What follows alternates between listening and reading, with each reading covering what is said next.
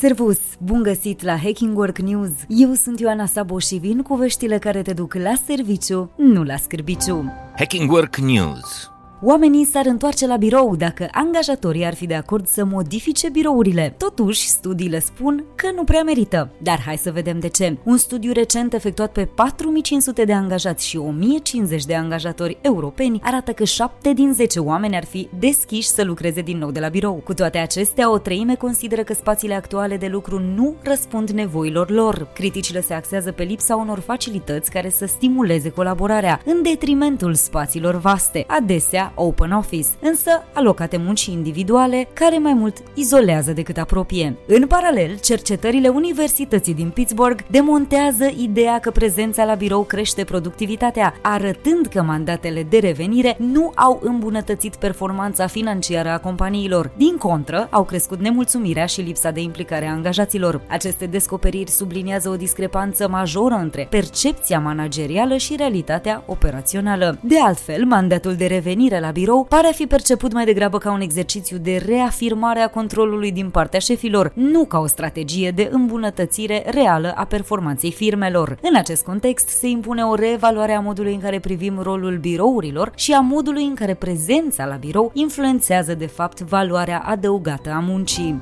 Știrile Hacking Work Onboardingul în 2024. Noi angajați sunt invitați la stand-up comedy. Giganți precum Google, McKinsey și PepsiCo au descoperit secretul pentru a-și păstra echipele mai unite și mai creative. Improvizația aplicată. Această tehnică împrumutată din lumea artelor spectacolului este folosită pentru a stimula gândirea creativă rapidă și pentru a construi o cultură puternică. Prin improvizație, angajații învață să colaboreze mai bine, să comunice mai eficient și să aibă încredere unii în alții. Dar cum funcționează asta asta mai precis? Ei bine, companiile implementează aceste tehnici în moduri diverse, de la ateliere interactive pe module, la sesiuni gândite pentru team building-uri, toate menite să sporească siguranța psihologică a angajaților și să deschidă calea către o comunicare sinceră între colegi. Un exemplu concret este agenția de comunicare newyorkeză Peppercom, care a integrat improvizația sub formă de stand-up comedy în programul său de onboarding. Asta a ajutat angajații să devină mai încrezători în prezentări și să-și îmbunătățească interacțiunea cu clienții.